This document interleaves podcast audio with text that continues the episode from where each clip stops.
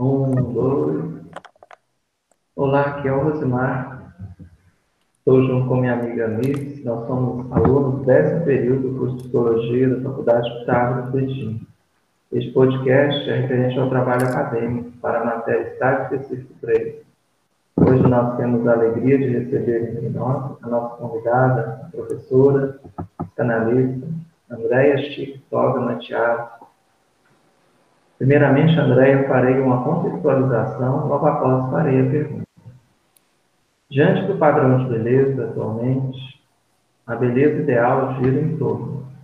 Mulheres com cinturas finas, quadris largos, seios grandes, homens com corpos musculosos, cinéticos, bem definidos.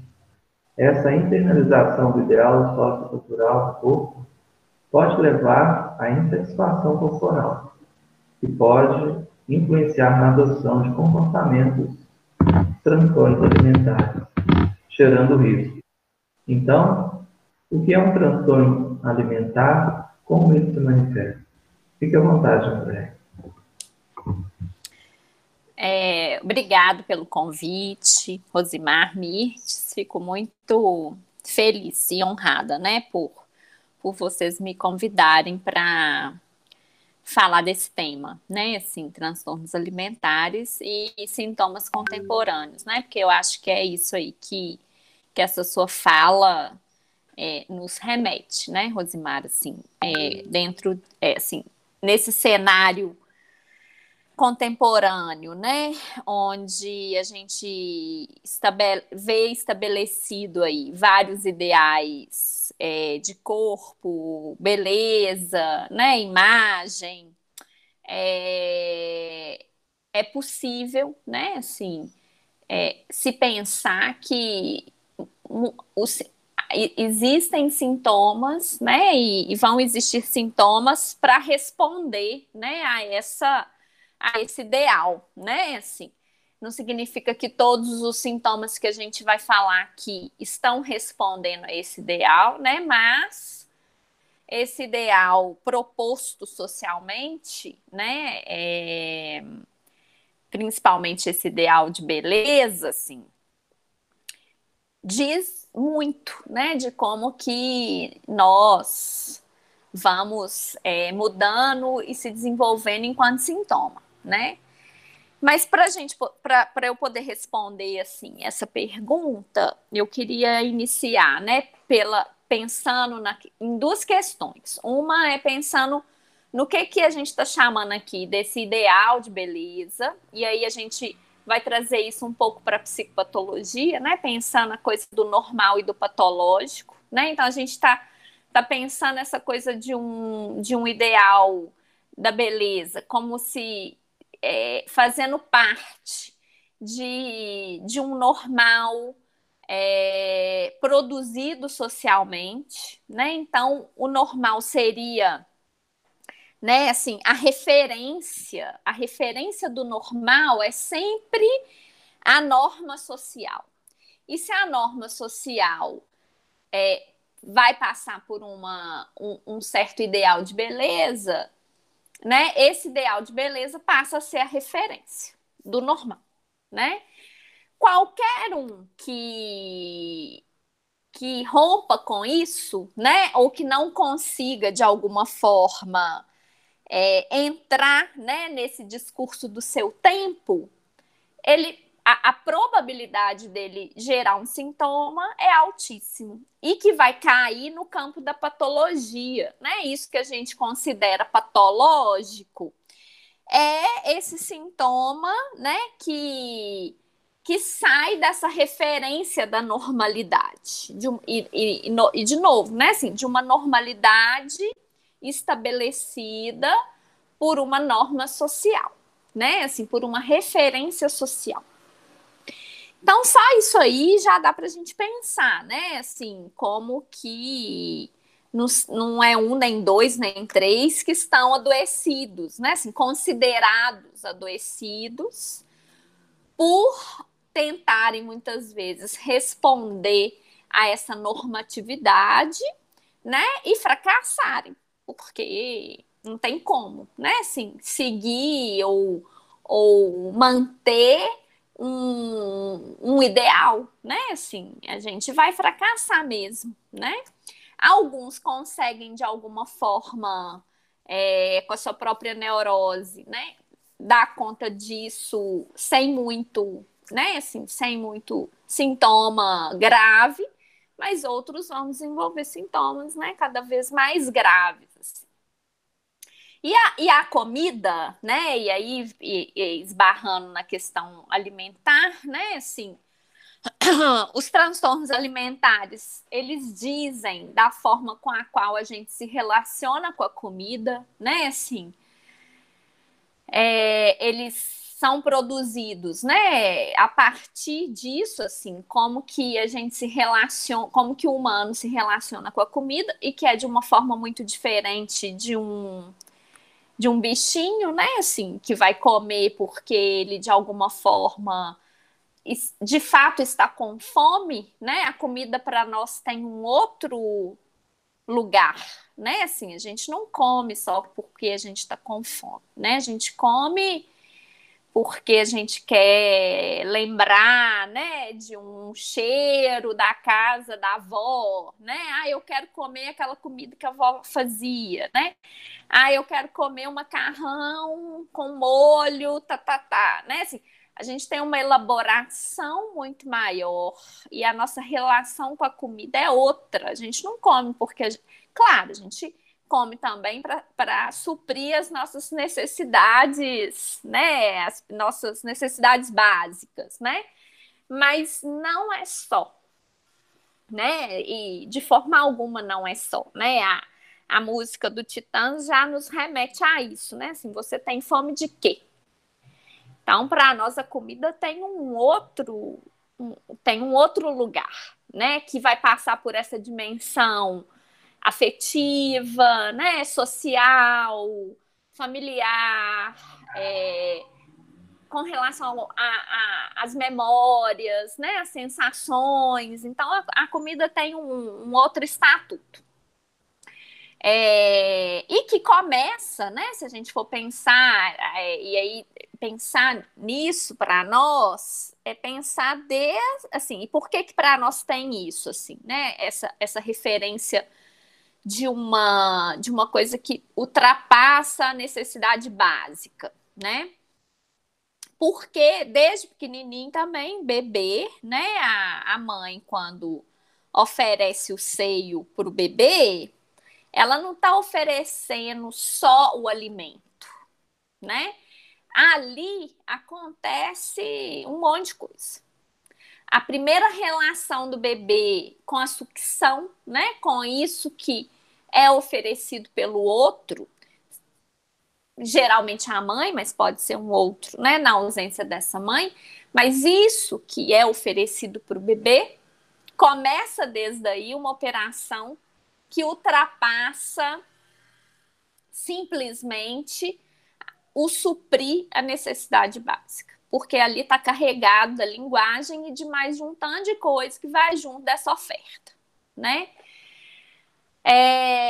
Então, os transtornos alimentares, né? A gente pode ver os transtornos alimentares pela perspectiva do DSM, né? Então, se a gente for lá no DSM-5, a gente vai ver vários transtornos alimentares sendo descritos. Existe a categoria, né, dos transtornos alimentares no DSM-5, sendo os principais, né, a obesidade, ela entra numa esfera, né, de um dos principais, assim, mas a gente tem visto muito, assim, né, na clínica da contemporaneidade, a anorexia e a bulimia, né, como dois transtornos alimentares aí muito evidenciados, né, e relacionados também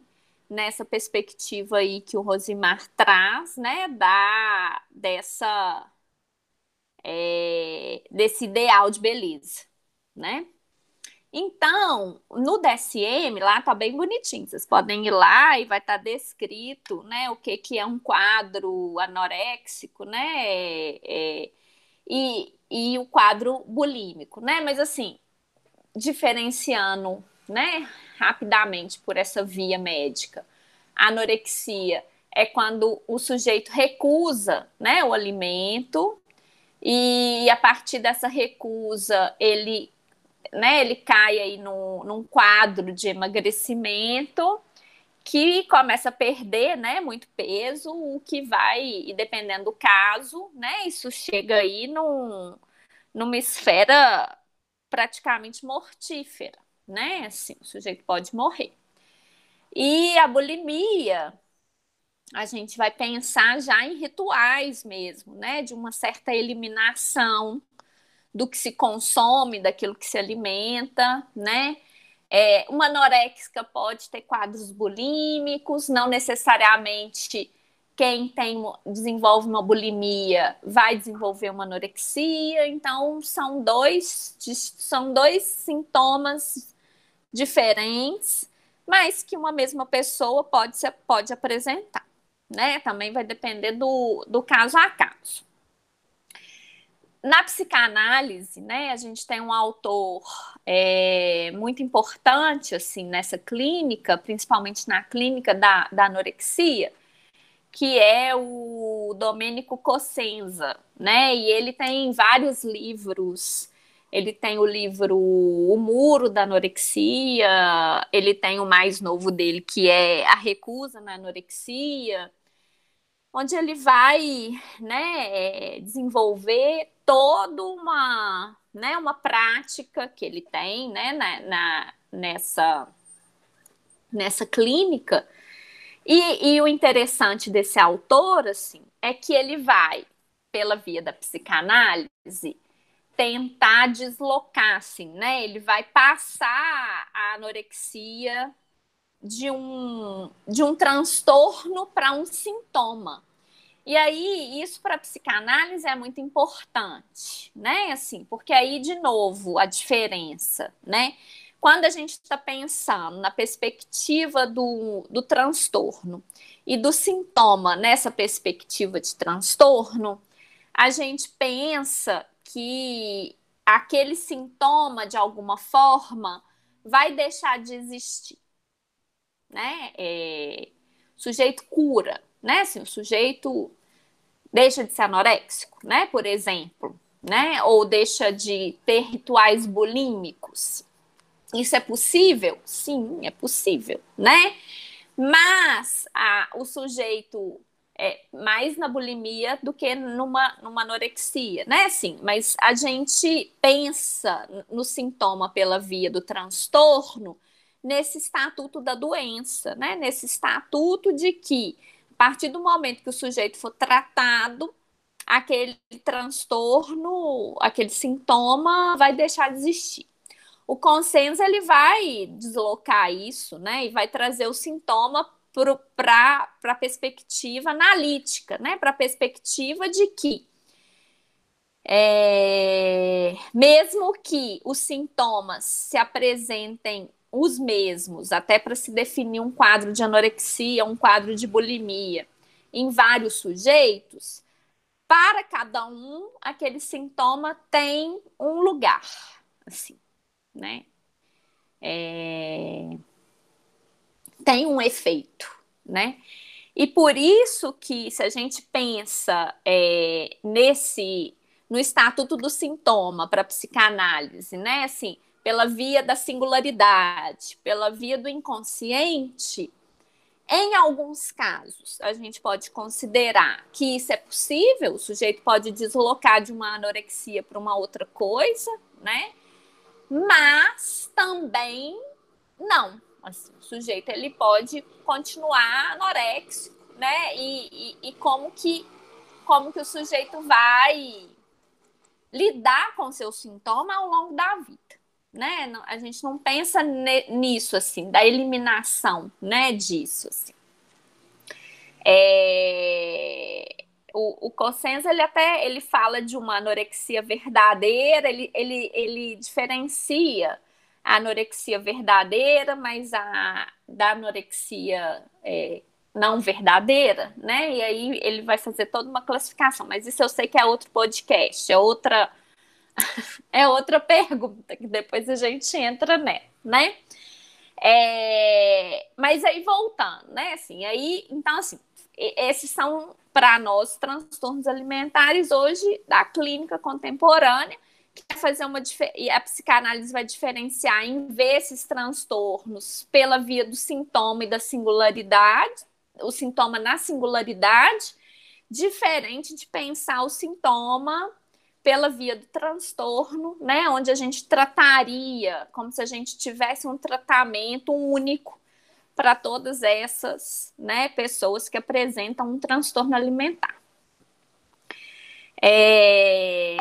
Como eles se manifestam, né? E aí também a gente vai pensar aí em várias possibilidades, né? Em vários casos. Eu não posso citar casos aqui porque a gente está gravando, mas eu teria vários casos para ilustrar, então seria mais difícil, assim. Talvez depois a gente possa pensar em como fazer isso, assim, né? Mudar o nome, essas coisas, mas agora eu não pensei. Mas as manifestações são diversas. O que a gente vê também, assim, que eu acho que é importante dizer,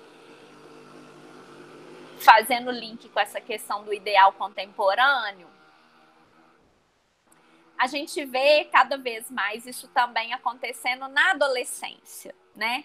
Os transtornos alimentares vêm se apresentando e se desencadeando na adolescência, né?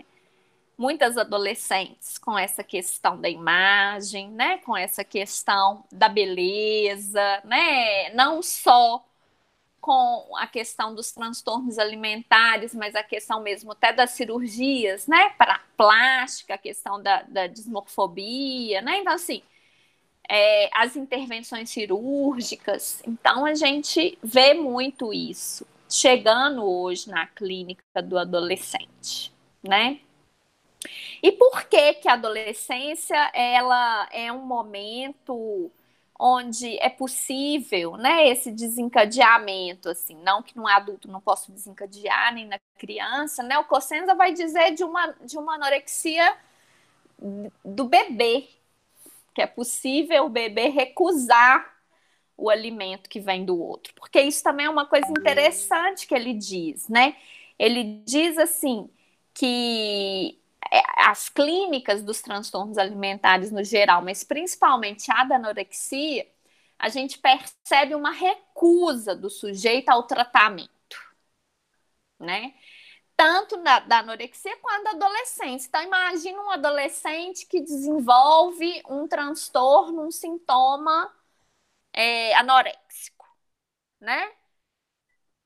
Existe uma recusa do tratamento, né?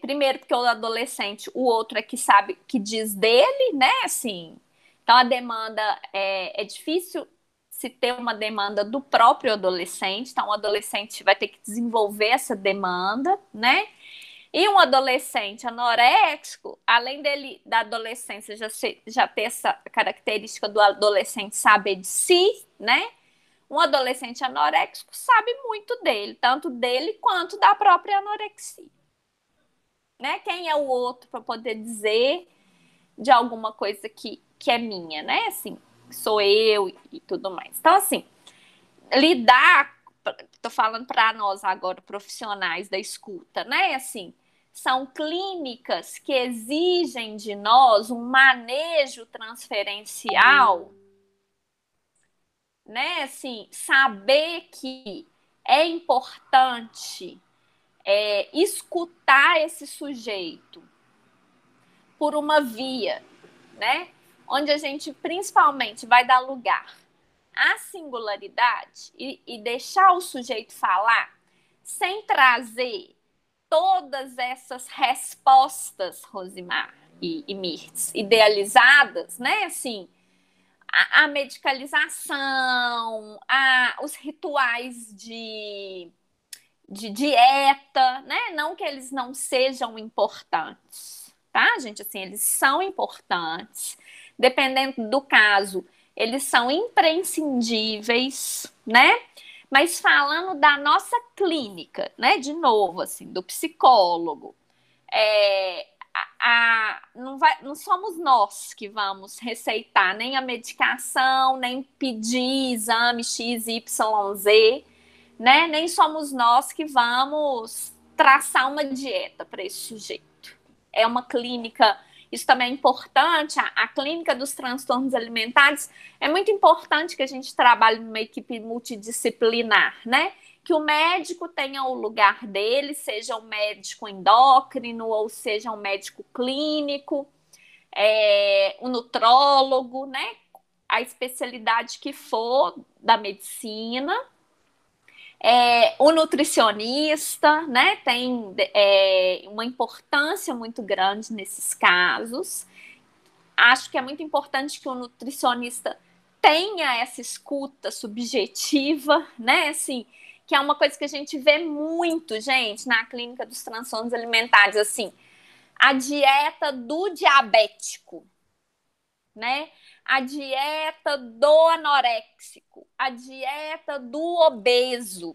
Não é a dieta do Pedro, do João, do Antônio, né? Assim, outro dia eu ouvi de uma mãe, assim, o quarto da asma tá pronto, né? Assim, a criança tem asma, né?